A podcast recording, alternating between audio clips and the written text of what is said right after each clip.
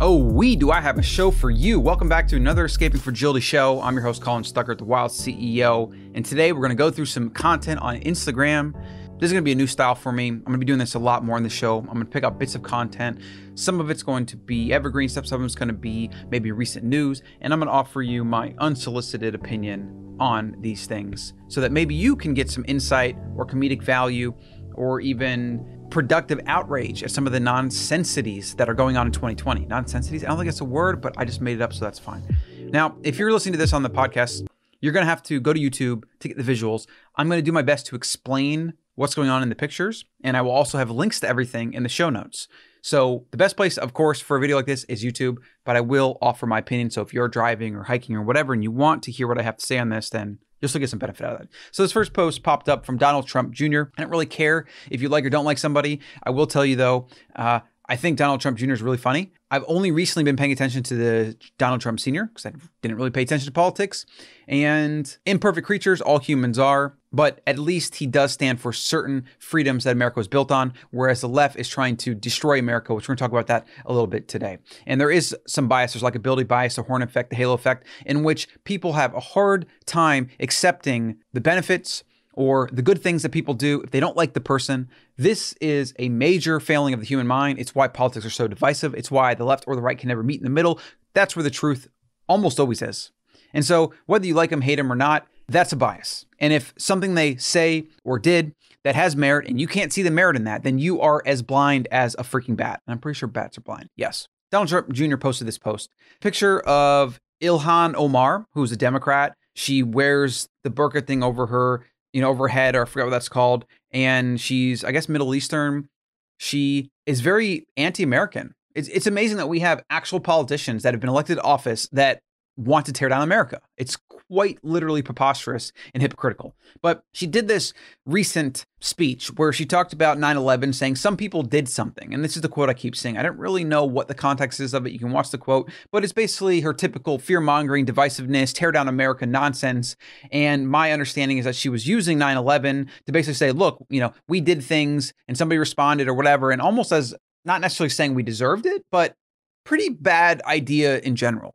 This is what these people do. They stoke political divide and divisiveness. They stoke us first them, haves, haves, nots. They talk about stealing from the rich and giving to the poor and all this nonsense. They basically want socialism, which is then a pathway to communism and is a pathway to true, full, totalitarian 1984 Brave New World, Fahrenheit 451 nonsense. Okay? These people are the enemy of America. The fact that she holds an elective office I hope people are going to wake up to this and vote her out because this is absolutely asinine that there are so many of these people like AOC and her that are trying to tear down America and what made it great. Now, if you enjoy your way of life and your freedoms and, and you want your kids to grow up with that as well, you have to fight and resist back to these people. This is utterly preposterous. And I don't have faith that we're going to get through this unscathed, which is why I've already made plans to leave the country if I have to and take my family with me. Now, a lot of you won't have that option. I would say at least have your passport. Maybe go somewhere like Philippines where the dollar goes a long way, or hop around for a bit and let America kind of figure its crap out. I could see this happening in the next few years. I could see America becoming a very dangerous, divisive place. We, we could even be leading ourselves to civil war. This picture of her superimposed over the destruction of 9 11, where it looks like the first responders are there, and it's a picture of her face over it. And, you know, and then his caption is yet another reason why we need to vote and get real Donald Trump another term, four more years. The left hates America. They don't even pretend anymore it is unfortunately true. A lot of these talking heads of the left are appealing to the young, liberal, brainwashed public and private education professors in school and quite literally indoctrinated younger generation that don't know anything. There's people that are protesting. I watched a video last night protesting for Ben Shapiro to come, who, in my opinion, is not controversial at all. He just kind of states facts. And half the people there couldn't even explain what they were protesting about. Half the people were there just because maybe their friends went there or they were there and they have no idea. And so they're holding up signs about equality and this and that. And I'm for Palestine or whatever because Ben Shapiro has, I guess, opinions on that. it's really startling to see so much of this happening uh, on college campuses and the liberal leanings of the professors. The fact that students on campuses, conservative students, you see this all the time, their voices are stifled. Professors, other students, groups, conservatives continually run into oppression, and I would even say prejudice because of their beliefs. Now, last time I checked, America was founded on freedom of speech. We were supposed to embrace the sharing of ideas. We were supposed to embrace the fact that we could have other sides so we could come to the middle. But America has become, through the internet and through a lot of really bad, crazy ideas, we're going the way of other countries have gone, whether that is Mao's China, whether that is Stalin and Soviet Union Russia, whether that is Nazi Germany. It's quite hilarious that many of these people that are yelling at people, calling them fascists and racists, are actually acting textbook like fascists, trying to suppress freedom of speech, trying to cancel and shut down people that have different ideas, and trying to control the narrative, which is basically controlling the propaganda that everybody sees. This is fascism 101. It is appalling.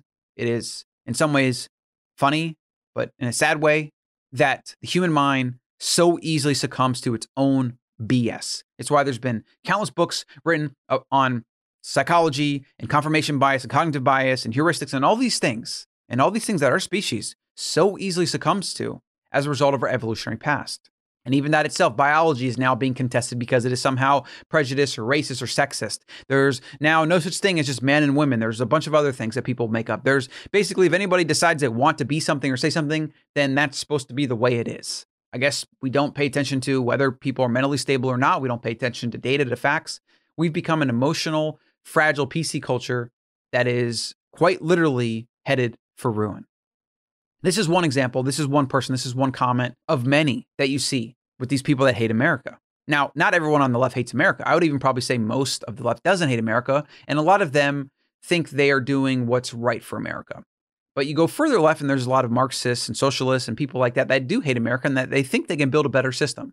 Just like every other socialist or communist or Marxist in the history of mankind thought that he or she, I mean, mostly he in history, thought that they could make a better system. And then they did. And then lots and lots and lots of people died. We're talking millions and millions of people died. And then the new younger generation didn't have to live through it. So they think they have it figured out and they think that they can do it. And as Naval said, he put this very succinctly. When you're young, you're a socialist in your heart because you want equality for everyone and fairness. And this is built into our species. But then as you get older, you realize that you have to be a capitalist and you have to be controlled by your mind because socialism in practice with humans that are fallible doesn't work and it never will work. Therefore, we need to have people that pursue entrepreneurship.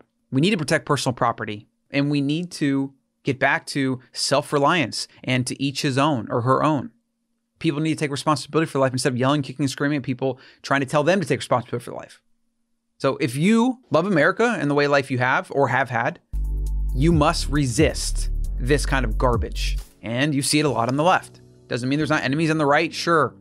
Yeah, far right, I guess you could say there's white supremacists and things like that. Resist that as well, because that's obviously nonsense.